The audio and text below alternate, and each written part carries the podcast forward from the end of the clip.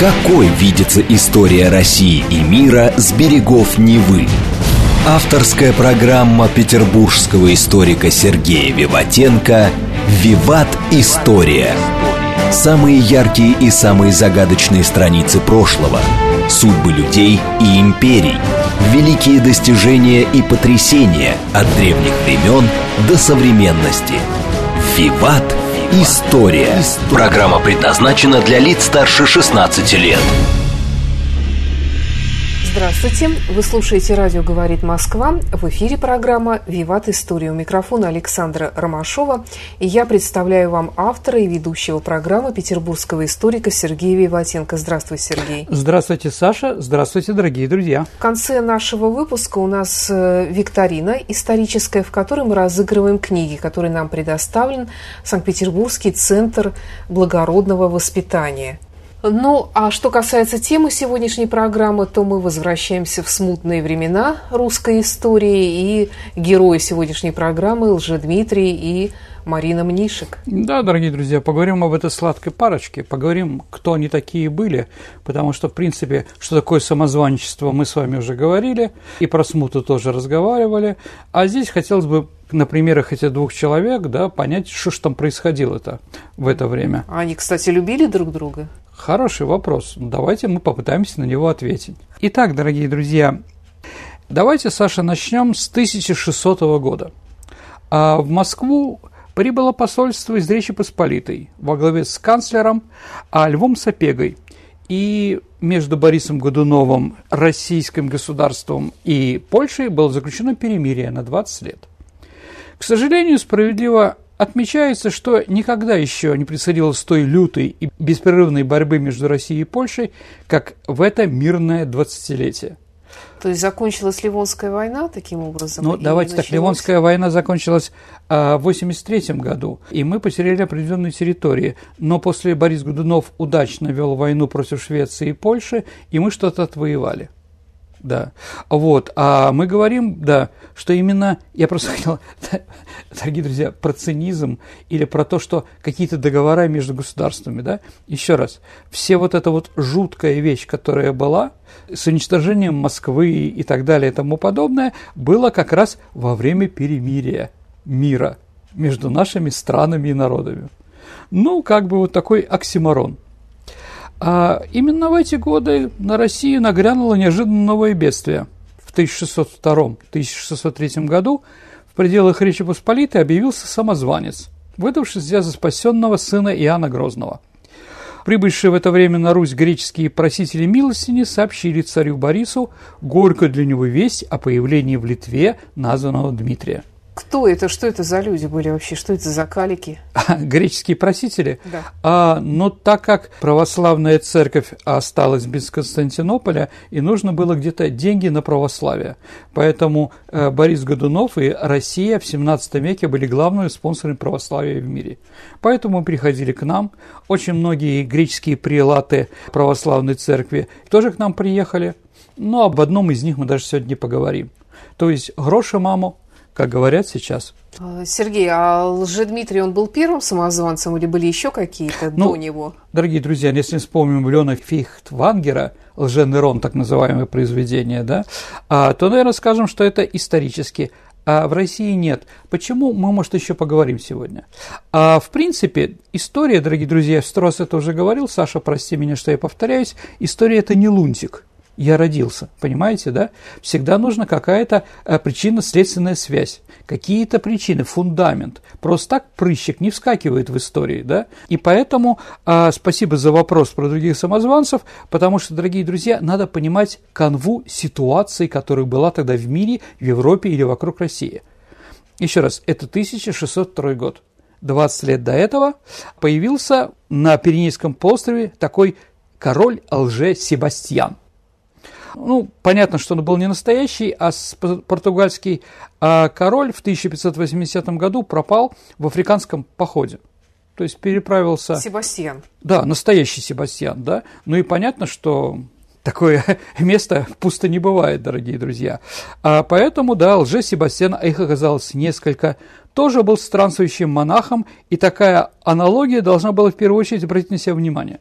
Ну, а если, что еще вспоминаю, ну, наверное, в конце XII века явление самозванца, вообще вот такое христианский самозванец, король, император и прочее, или царь, появляется в Византии. Да, это был же Алексий I, выдавший себя за убитого ранее Алексия Камнина. По-моему, в 1183 году его убили. И этот товарищ, э, лже Алексий, обратился за помощью к местному султану. То есть не в православные, да, еще раз, в православные цари, человек обратился в Османскую империю, там, Иоки, Иконийский султан. Но султан не рискнул открыто поддержать самозванца, только позволил ему самостоятельно вербовать себя на службу всех желающих. Ну, поляки как бы, да, посчитали, что они могут за великой цели, да, там, сделать католическую Россию, уничтожить секту, схизматов, как они называли православие, на это пойти. Однако на Руси данное явление сыграло очень бедственную роль. То есть нельзя сравнить ни с Португалией, нельзя сравнить ни с Византией. Можно отметить интересную особенность, Саша. Я отвечаю на этот вопрос, который ты мне поставила. Да? Самозванцы появляются в России лишь тогда, когда в ней появляются цари. То есть после установления царской власти. Случаи самозванного притязания на княжеский престол до этого неизвестно никогда. Ну, может быть, столько было президентов из настоящих Рюриковичей, которые рвали власть, да? Ну, мы с вами помним уже, у нас много таких было интересных историй. А, можно уточнить, явление самозванства возникло на Руси при первом выборном царе. Ведь Борис Годунов, дорогие друзья, был демократично выбранный царь. Ну, давайте так, поставим это в кавычки, конечно. Понятно, что там была работа, и его патриарха Иова в 1598 году, когда, когда он там Новодевичий монастырь сбежал. Да, хотел постричься. Почему только в женский монастырь он сбежал? Это уже второй или третий вопрос, да. Кем же все-таки был этот Лжедмитрий? Кем он был вообще?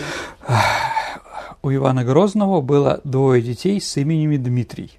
Один утонул, а второй был же Дмитрий, это уже от Марии Ногой, последний сын Ивана Грозного, да, он закончил свою жизнь в Угличе, известными событиями с ножичками – да? Да, да, да.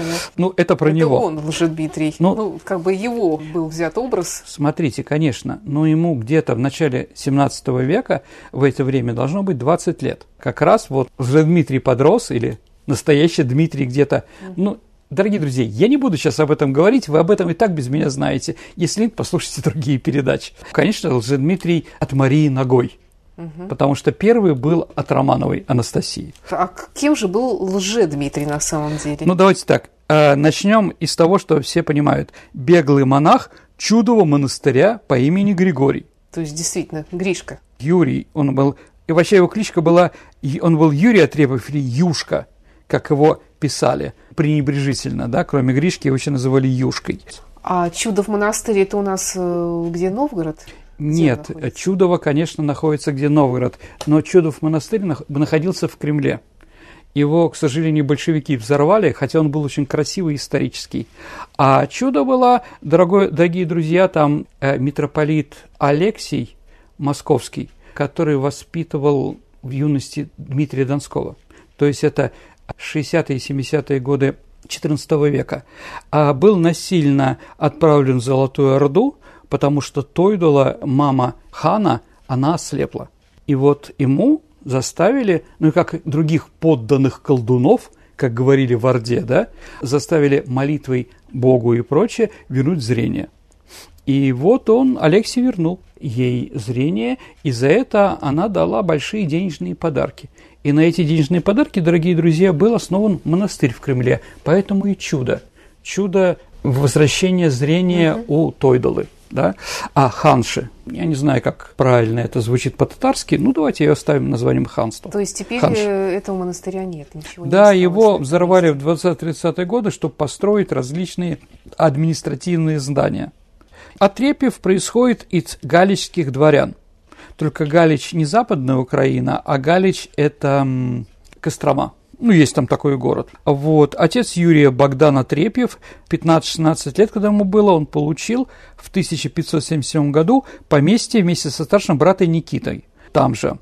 А на рубеже 70-80-х годов их семье родился сын Юрий. То есть вот как раз, да. Богдан Отрепьев служил у боярина Михаила Никитича Романова. И Отрепьевы имели владение на притоке Костромы, по-моему, называется Монза. Такое финно-угорское название.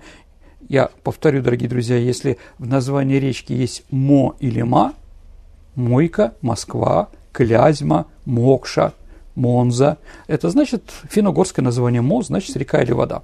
Хочу напомнить, дорогие друзья, вот ты сейчас, Саша, услышала и как-то пропустила. Я же произнес фамилию Романовых. Да, я вот, кстати, хотел спросить, это э, те самые Романовы? Те самые Романовы. И воспитывался Юрий в детстве, когда репрессированы были его родители, там, да, как раз у Романовых.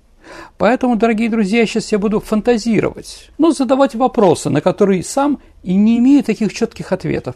Но, дорогие друзья, забегая вперед, а верил самозванец в то, что он на самом деле сын Ивана Грозного? Это же важно, согласимся. Понятно, что Емельян Пугачев не верил в такие вещи, да? А этот? Но он же рос при отце, при своем собственном. Ну, давайте так, он рано умер. А этот, я сейчас расскажу, Саш, а этот верил. Во всяком случае, все источники говорят, что он верил, что он сын.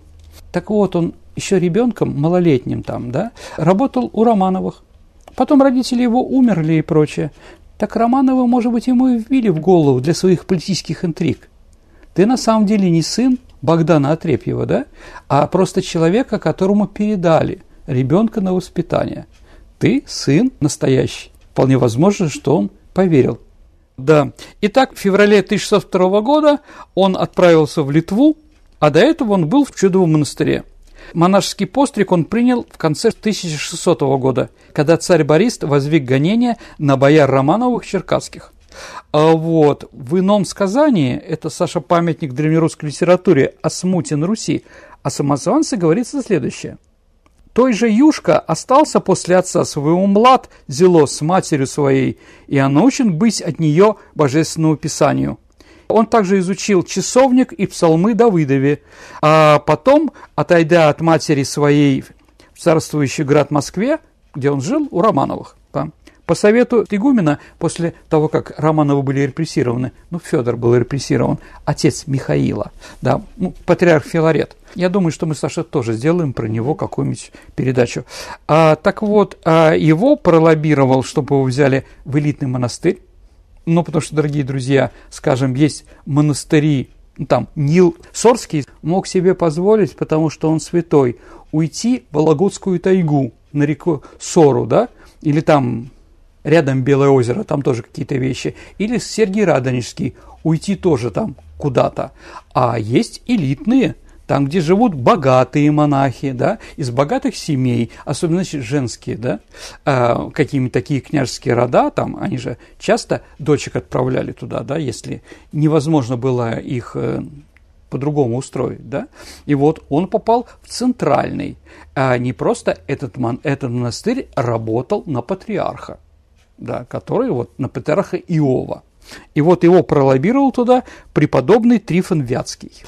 Продолжаю тогда я немножко о ином сказании. Патриарх же Йов, слышая про него, что он был грамотен, взял его к себе к книжному письму. И жил он патриарха, который, да и сотворял там каноны святых. То есть при патриаршестве стало активное лоббирование русских святых, которые русских православных деятелей, которые что-то сделали. И поэтому русская православная церковь становилась все более и более русской.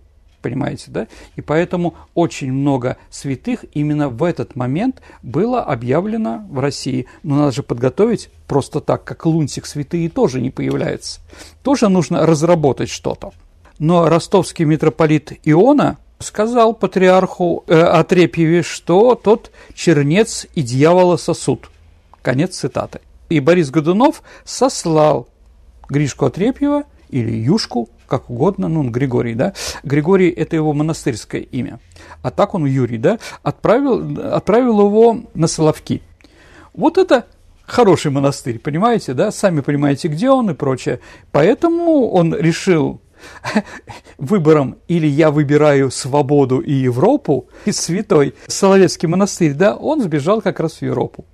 Что там было дьявольского, мы не знаем, дорогие друзья, да? Можно ли верить в этот документ? Ну, наверное, может быть, там была борьба за престол, и надо было как-то и патриарха Иова сказать, что он что-то неудачные вещи делает. Поэтому решили на него нажать через его товарища, ну, его секретаря. Окей. После побега из Чудового монастыря он переходит границу, Бориса Годунова сами почитаете. Да, Отрепьев, по словам его спутника Варлаама, а это историческое лицо, еще раз, Пушкин – историк. Пушкин работал над своими драматическими историческими произведениями всегда в архиве. И в архиве про Пугачева, и в архиве про Бориса Годунова, ну и, конечно, араб Петра Великого он тоже работал много, но не успел. Он опирается на документальные источники, а не просто выдумывает от себя. А вот об этом надо сказать, да. Так вот, Варлам сказал, что они жили три недели в Печерском монастыре в Киеве, а в книгах Московского разрядного приказа можно найти сведения, что в Киево-Печерском монастыре Отрепьев пытался открыть монахам свое царское имя. Да. Но монахи как-то не захотели быть при царе предатели, да, или как там еще, да. Поэтому изгнали из Печерского монастыря. И бродячие монахи весной второго года отправились в Острог, до князя Василия Острожского. Острог – это Ровенская область.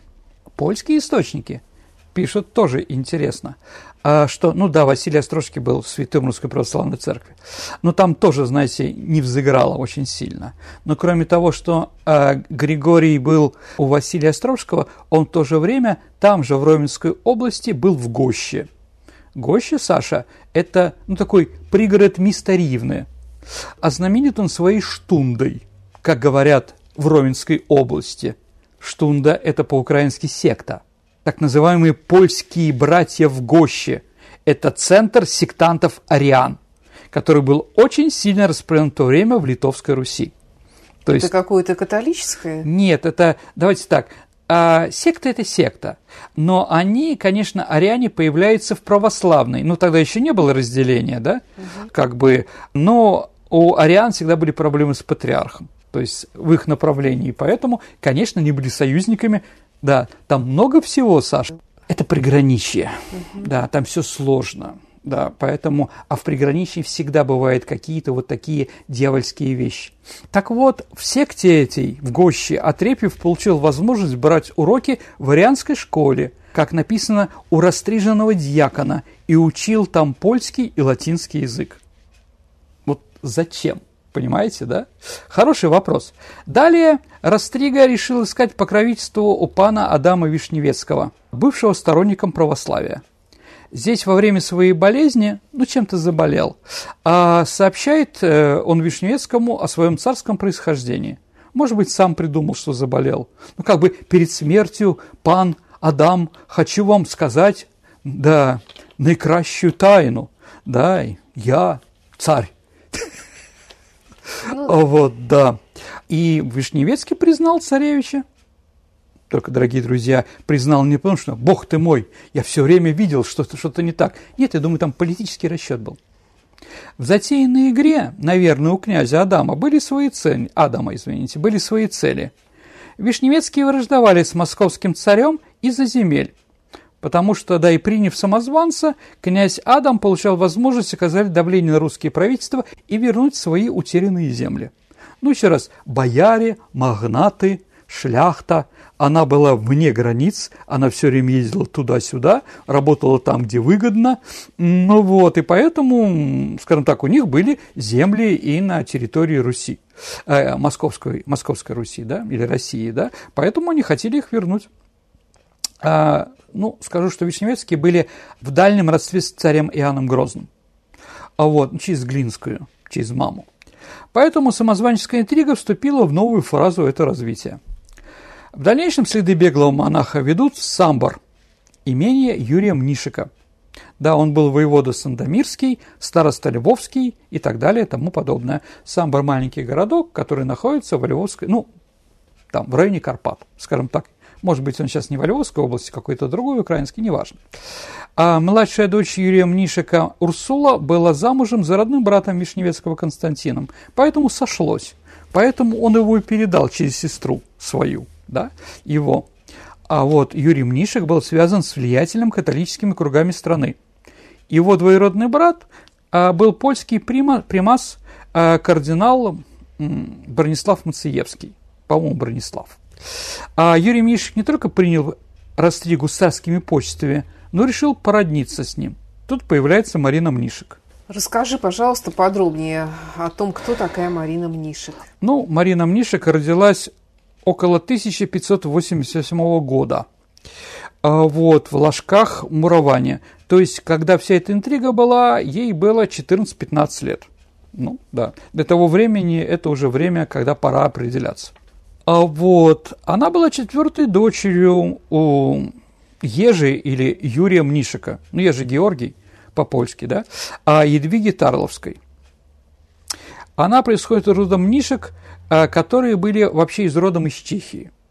Ну, Чехии тоже католические, тоже славяне западные, да. И вот дед Николай Мнишек переехал в Польшу, да, в XVI веке. Ну вот, Ежи и его брат Николай стали придворными последнего из Егелонов Сигизмунда 2 августа. Они очень были тесно связаны с королевским двором. А, да, детство и юность Марины провела в родовых поместьях. Ну, это Мало, Малая Польша называется. И на Украине. Она воспитывалась по принятым в то время нормам, требующим навык родовых девиц. Она умела писать, читать, вышивать, шить и петь. А в начале 1964 года, во время пребывания Вишневецкого у Ежи Мнишика в Самборе, она познакомилась с Дмитрием, да, который ехал тогда к Сигизмунду III Ваза, это его шведская фамилия, да, в Краков. Вероятно, именно в это время были предприняты первые попытки свести молодую невесту с президентом московский престол. То есть, а, еще раз, это было выгодно и магнату Мнишику, это было выгодно и Лжедмитрию. Про любовь говорить не будем. Да. Марина Мнишек, по моему мнению, извините, дорогие друзья, Саша тоже простите, она не обладала ни красотой, ни женским обаянием. А мне всегда казалось, что у Пушкина он как-то ей симпатизирует. Ну да, ну, это паночка, это все вот известная, да? Паночка у нас и ведьма, а также, да, та полячка, которая сводит с ума православных, ну, типа Андрей, ну, и Борис Годунов тоже. Нет, ну, а может, он ее любил? Саш, ну, дай возможность, да, любить не за красоту внешнюю, а за внутреннюю красоту душевную, девичью, как говорится, да. Поэтому, еще раз, я не знаю, дорогие друзья. Ну, в общем, художники щедро оплачиваемые, правда, мишиками, владельцами самбара, немало постарались над тем, чтобы приукрасить ее внешность. На парадном портрете лицо будущей царицы выглядело не слишком привлекательно все равно. Тонкие губы, а обличавшие гордость и мстительность, вытянутое лицо, как у Ксюши Собчак, а вот расширяющее к низу, длинный нос, не очень густые черные волосы, тщедушное тело и очень маленький рост. Ну, Саш, согласись, наверное, в любое время это было, ну, не символ красоты. Хотя у поляков, ну, э, да, как известно... Мышка такая. Угу. Саша, а как по-польски красота? Урода. Ну, понятно. Поэтому, да, что русскому хорошо, что немцы смерть, как говорится. Ну, не знаю. Да. Подобно отцу, Мнишек обладала солностью, как в авантюре. А в своей страсти к роскоши и мотовству она даже происходила отца. Это правда. Это, наверное, ее тоже погубило из-за этого. Хотела много грошей. В чувстве Марины Катрепию тщеславие приобреталось с расчетом, я думаю, дорогие друзья, сказать так. Покинув Королевский двор, а Дмитрий снова посетил Ежемнишика. В ходе переговоров, связанных с организацией его похода, были приняты решения о помолвке русского президента с дочерью Сандомирского воевода. А 26 мая 1904 года Отрепьев и Мнишики подписали договор, в котором польский дворянин объявлял, что выдаст свою дочь замуж за Лжедмитрия, если ему удастся завоевать русский престол. Его так и называли Лжедмитрий? Все понимали, кто он такой. Нет, конечно, Лжедмитрий его так не называли. Его называли Дмитрий Иванович царь Великой Руси и наследник государства Московской монархии. Вот, Божий милости царевич, Московский Дмитрий Иванович. Это было на его документах и на его печати, которые тоже мнишики сделали специально для него. Сергей, я предлагаю вернуться в наше время. Новости на радио «Говорит Москва». Хорошо, давайте вернемся к современным новостям. Какой видится история России и мира с берегов Невы? Авторская программа петербургского историка Сергея Виватенко «Виват. История». История. Вы слушаете «Радио говорит Москва». Продолжается программа «Виват История». В студии по-прежнему автор ведущей программы петербургский историк Сергей Виватенко. И также я, Александра Ромашова. Ну и вместе с нами Марина Мнишек и Лже-Дмитрий. Вернемся к самозванцам.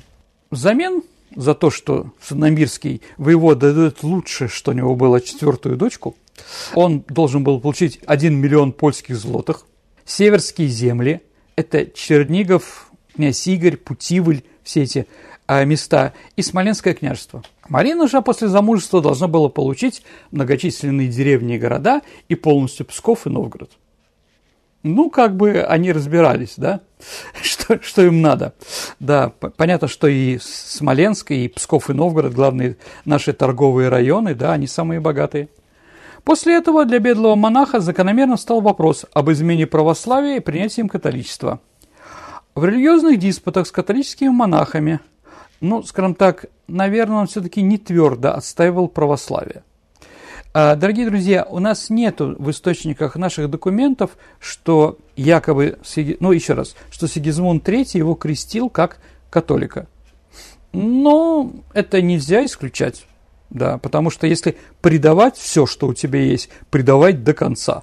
Да, и, дорогие друзья, я еще раз возвращаюсь к своей идее, а, Саша, насчет того, насчет Лунтика, что просто так не происходит. Еще раз, мы видели, что в 1580 году, то есть ну, а потом еще 5-7 лет ловили этого товарища, то есть где-то 15 лет назад вся Европа знала про э, лже-португальского короля. А тут надо еще понимать о чем-то. А, о том, что в 1596 году, то есть за 6 лет до начала Дмитриады, как это называется в Польше, да, а в Речи Посполитой произошла Брестская уния. Угу это когда православные а уходили в католичество, оставляя одежду, какие-то там, скажем так, религиозные песнопения и прочее, но становились э, подданными римского папы. И как раз лжедмитрий, как раз, еще раз, 6 лет прошло, понимаете, да? И вот как раз появление лжедмитрия в это время, дорогие друзья, не случайно. Я думаю, что это продолжение действия религиозной политики поляков и Брестской унии. Да. Поэтому, как вы знаете, он же еще сказал, что примет, э, что Русь перейдет в католичество.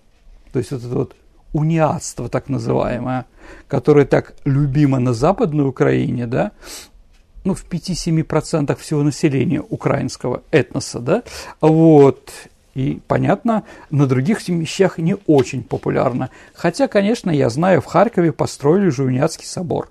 И еще какие-то там, да. Ну, бог с ними. Пусть разбирается самостоятельно.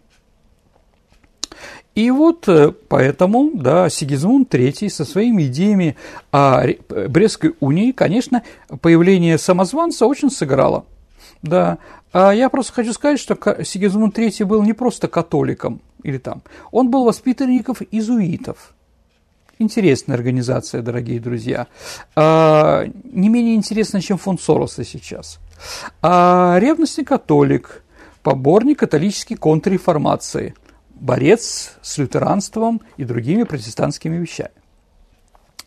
А проявленная самозванцем склонность к латинству усилила интерес короля к московскому Растриге и. И он назначил ему аудиенцию – а вот, она состоялась в марте 1604 года. А Дмитрий сослался на классический пример Рема, Рамула и Рема, а на судьбу младенца Кира, воспитанный пастухами, и, и, э, и в конце концов сделавшийся основателем великих монархий. В конце он напомнил польскому королю, который родился в заключении, что промысел Божий спас его – Посудить же людской приватности, помогите несчастному, угнетенному, знакомому для вас злополучием, сказал Дмитрий, что очень понравилось Сигизмунду. То есть э, Дмитрий изучал биографию Сигизмунда III. Если вам интересно, вы его тоже можете прочитать. Король пожаловал его 40 тысяч золотых, э, злотых в год, приказал изготовить парадную посуду с московскими гербами. А, были изготовлены медали с изображением самозванца и государственным гербом, схожие на габсовские орлы. Вот, самозванцу было позволено набирать Речи Посполитой желающих принять участие в походе на Москву, перспективы победы католической конформации в Швеции и наслаждения католичества в Москве. Самозванца в Речи Посполитой называли цариком или господарчиком. А вот двуличный польский правитель стал проводить политику, направленную на разжигание войны с соседским государством Московской Русью. Ну, ты, Саша, спросишь, ну мы же два года назад заключили перемирие. Да, заключили на 20 лет, но здесь, извините, такой шанс. Поэтому мы можем забыть, о чем это говорилось. Сигизмунд направляет папе римскому Клименту по-моему, он восьмой был, письмо, в котором обещает поддерживать католичество и прививать веру всему русскому народу. Угу. Вот. Также письмо написал Клименту и э, Лжедмитрий, но я его не читал. Вот. Итак, на грамоте, которую он подписал, да, и которой была печать и прочее, было, как ты уже знаешь, Дмитрий Иванович, царь Великой Руси и наследник государства Московской монархии – милости Божией, царевич московский Дмитрий. А, вот. Итак, он появился, и в России о нем услышали, как мы знаем, в 1602 году. Ну, вообще-то была жил, жива мать того самого Дмитрия настоящего. Была, Мария, была. Мария Нагая, да? Да, она тогда была инокиней Марфой. Угу. Ну, в Новодевичьем монастыре, по-моему, была, ну, тоже там московским. И что она думала по этому поводу? Борис Годунов вызвал к ней, ее к себе, да, в Кремль. А вот, ну, эта сцена красочно описана Исаком Массой, был такой свидетель из Европы, а потом Костомаровым, историком достаточно известным. А вот Борис Годунов велел привести мать Дмитрия, а, значит, и ночью вот, э, в Новодевичьем монастыре тайно с ней поговорить. Царь был там со своей женой, но, если верить Костомаровой массе, такие были интересные разговоры. «Говори правду, жив ли твой сын или нет?» «Я не знаю», – ответил старица. Тогда Мария, жена Бориса, пришла, но она же дочка была Малюта Скуратова. А вот пришла в ярость, схватила зажженные свечи и крикнула «Ах ты, Б!» «Смеешь говорить, не знаю, коли верно знаешь», и, сверну, и пыталась ее э, свечой в глаз. А вот царь Борис охранил Марфу, иначе царица бы выжил бы ей глаза. Тогда царица сказала, «Мне говорили, что моего сына тайно увезли из русской земли без моего ведома, а те, что мне так говорили, уже умерли». Конец цитаты. Как Борису Годунову понравились такие слова. Да. Рассерженный Борис приказал отвезти старицу заключение и держать большей строгости и лишения. А вот ну и после того, как Борис умер, он въехал и так далее и тому подобное, 18 июля 1605 года, ну, отвечая на твой вопрос, да, мы потом немножко вернемся, да, а имел торжественный въезд Дмитрия в Москву, да, где она признала своего сына на центральной площади. «Мама, узнаешь сына Диму? Узнаю, узнаю сына Диму!» – закричала она. Ну, примерно, как в «Золотом теленке», понимаете, да? А вот, да. Эм, после этого она поселилась в Кремлевском Вознесенском монастыре. То есть ее из того места, где она в то время находилась, привели более интересный. А где, согласно обычаю, она принимала Марину Мниша как невесту. Да, да. А члены рода Нагих, как родственники царя, возвратили им свободу, чины и имущество, и они заняли в администрации нового царя какие-то хорошие вкусные места. Ну вот дальше непонятно. Есть такой еще источник. Позже из Москвы в Польшу явился с тайным поручением швед один, Сигизмунду Третьему. И он сказал, что царица московская, инокиня Мария Федоровна, мать покойного Дмитрия, просила через меня передать его величеству королю, что на престоле царствует не ее сын, а обманщик. Ну да, ну смешно говорить хозяину все это, да, это как бы если Штирлиц рассказал на самом деле Гиммлеру то, что э, идутся переговоры с Соединенными Штатами Америки, да, никогда Штирлиц так не был близко к провалу. Вот, но она написала, но с другой стороны понятно, что она не понимала в политике ничего, э, вот, да, но, да. Вообще, честно, дорогие друзья, я знаю этот документ, да, но знала ли Иногиня Марфа об этом письме что-то самостоятельно? Это такой вопрос, на который вы, возможно, ответите самостоятельно. А вот, ну, после того, как убили Дмитрия, у Вознесенского монастыря толпа остановилась и стала звать царицу Марфу. «Говорит царица Марфа, твой ли сын?» – спрашивала толпа. Это записки Немаевского, такой польский был, да? Марта отвечала «не мой». Вот. А по другим источникам, да, это уже в изуитских записках, да, она говорила, вы лучше знаете, показывая на волочившийся труп. Да. Или говорили, когда он был жив, да, он был мой, а когда убили, уже не мой. Я думаю, там началась проблема, да, да, с мозгом, да, у людей. Тяжелый случай. Да, определенно. А 3 июня 1606 года она торжественно встретила вместе с русскими священниками а, э, на входе в Москву мощи святого царевича Дмитрия, привезенные из Углича, где они все время и лежали. Ну да, Итак, 13 апреля 1605 года, как я уже говорил, в канун праздника святых жен мироносец БГ Борис Годунов неожиданно скончался. Вот, в Москве начались волнения, боляры же придошли к патриарху, засишься ему злый совет московских людей. А вот 1 июня в Москве на Красной площади на, лод, на уловном месте зачитали посланники грамоту самозванца, написанную к Москве. Там началось движение уже против Годуновых. Да, одновременно Байлин Василий Шуйский, который руководил следствием по делу убитого и ездил в Углич, а, вот, да, в 91 году объявил, а, что, да, а, что на самом деле, на самом деле Богдан Бельский а, спас Грозного, сына Грозного Дмитрия. В общем-то, было все очень интересно. Но главное, что Москва верила, да? До прибытия самозванца в Москву проследовала расправа а, над царской семьей. 11 июня на подворье Бориса Годунова а, князья Голицын и Масальский, сопровождение стрельцов, а также дворяне Молча... Молчанов и Шарафеддинов, которые имели опыт оприченной службы, угу. членов царской семьи развели по хоромам, а потом там всех убили. А разве всех убили? Вроде бы Ксения осталась? Нет. Э, ну, скажем так, э, действительно, э, в Арсенофьевский монастырь в яме бросили жену и сына Бориса Годунова, а Ксению оставили для, для самозванца, да. После прибытия самозванца в Москву, Саша, и венчания на царство 30 июля, он приказал ее привести к себе. Угу. И она была им изнасилована. Вот, по сообщению Ивана Катрева Ростовского, царевну же Ксению, черь царя Борисова, девицу сущу, срамоте щениши над нее и детство ее блудом оскверниши. А, вот, да. Потом какое-то время она жила с ним. А, наверное, это правда, потому что, еще раз, ведь народ мог не согласиться на свадьбу с католичкой Мариной Мнишек.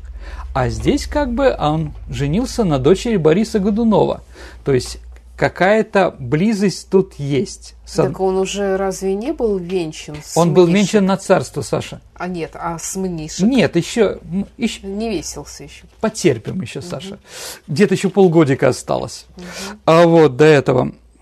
А вот. Да, и, кстати, Юрий Мнишек в своем письме, он знает, что он живет с Ксенией, он написал, что пора Ксению убирать, дочка едет. Угу. Вот, это тоже документ, а, и она была отправлена в монастырь, да.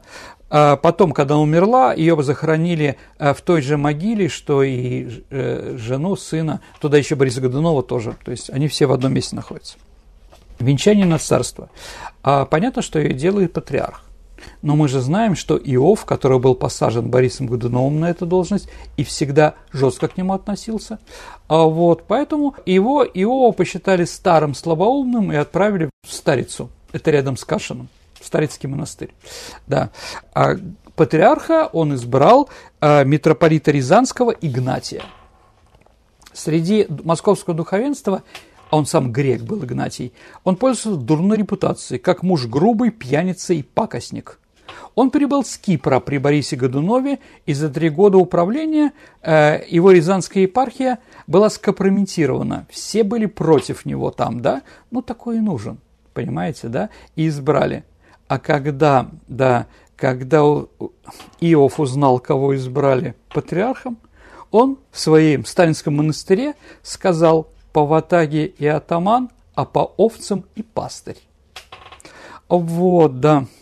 Итак, по договору 22 ноября 1605 года в Россию, а, значит, да, а, должна была стартовать Марина Мнишек. Перед этим произошло бракосочетание по католическому обряду в Кракове. Да? Она выходила своего мужа по доверенности. Там Власьев, по-моему, Афанасий был русский посланник.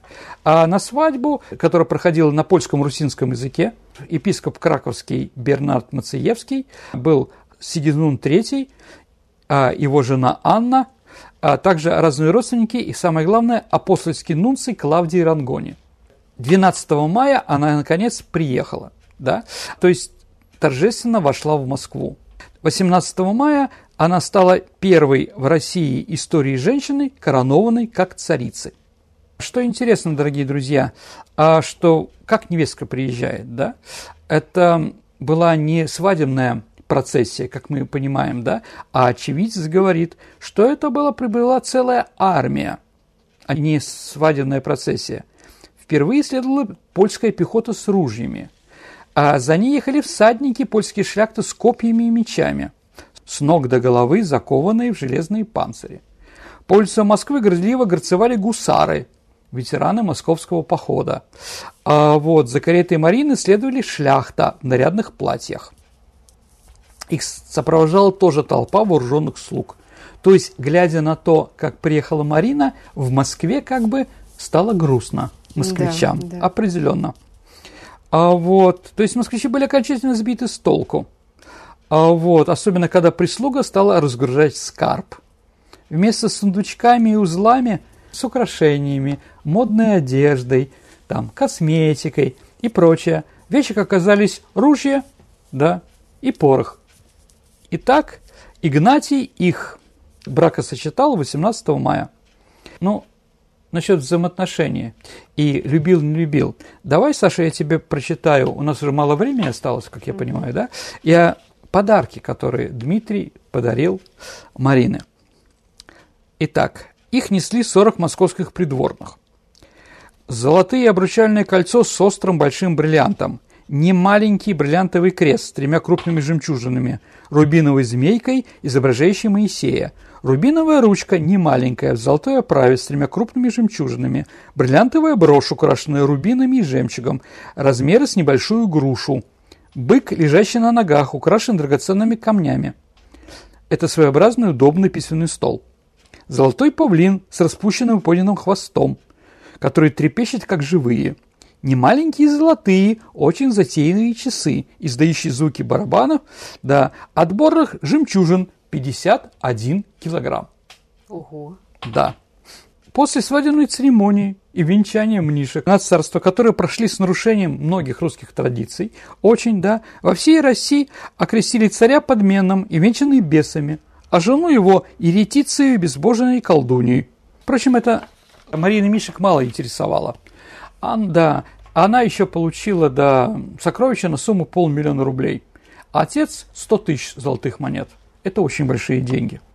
Брак и правление царской четы был внезапно, Саша, прерван утром 27 мая 1606 года, когда по инициативе Василия Шуйского, криком «Царь не настоящий», началась расправа да, над всеми поляками, которых было, их всех вырезали на свадьбе.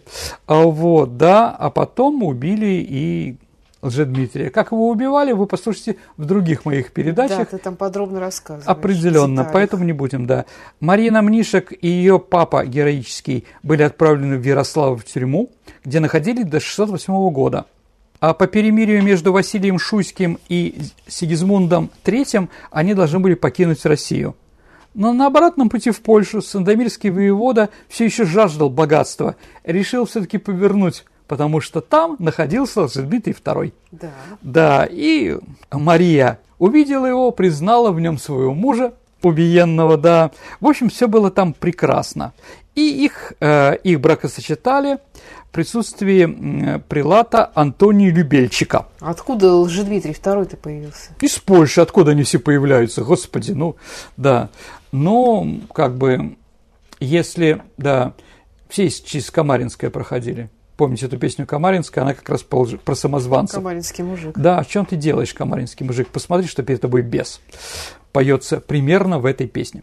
Да, если Отрепьев хотя был бы русский, то когда, извините за подробность, убивал Дмитрия II, оказалось, что он еврей. Единственная книга у него была Талмуд, и он, извините за такую, Саша, подробность, был обрезан. Вот, господи, когда стоит перед тобой русский престол, Россия, то извините, и, да, и негры преклонных годов бы, пошли бы в самозванцы. Я шучу, дорогие друзья. Извините, что не политкорректно. Ну, да, она жила и родила от Дмитрия II, да, сына Ивана. Да. Но если хотя бы Отрепьев был хоть какая-то культура у него была он дворянином, то этого не было ничего, она страдала, как говорится.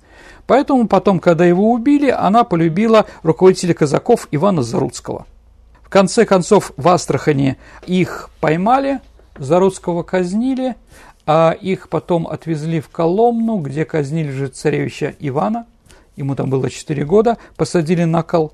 А потом, да, так называемой Маринкиной башни, она умерла через какое-то время. В 15 году.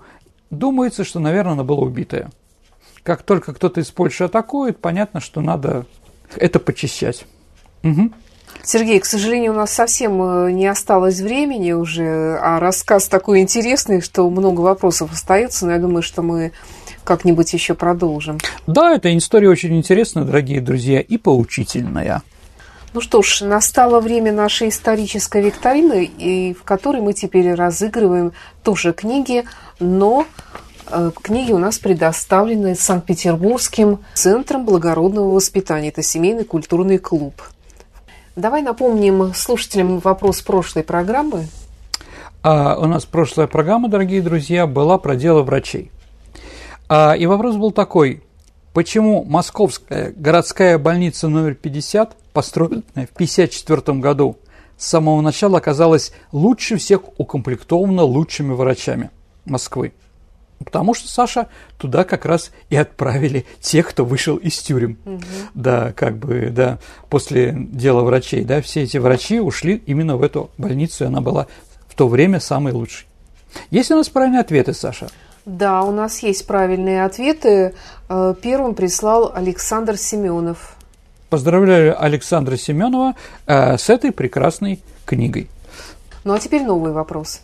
А, давайте, дорогие друзья, я попытаюсь процитировать пушкинского Бориса Годунова, о котором мы сегодня говорили. «А, «Россия и Литва Дмитрием давно его призвали, но, впрочем, я за это не стою. Быть может, он Дмитрий настоящий, быть может, он и самозванец. Только я ведаю, что рано или поздно ему Москву уступит сын Борисов». Конец цитаты. Дорогие друзья, а назовите фамилию персонажа, который произносит эту фразу – Ваши ответы отправляйте на наш электронный адрес радио Виват Собака Mail.ru либо вступайте в наше сообщество ВКонтакте, и там вы сможете тоже найти возможность отослать нам ваш вариант ответа. Да, подскажу, что эту фамилию мы сегодня слышали. Ну что ж, на сегодня все. Это была программа «Виват История». Спасибо за рассказ, Сергей. Спасибо за внимание нашим слушателям. И до встречи в эфире. До свидания, дорогие друзья. До новых встреч в эфире. Берегите себя.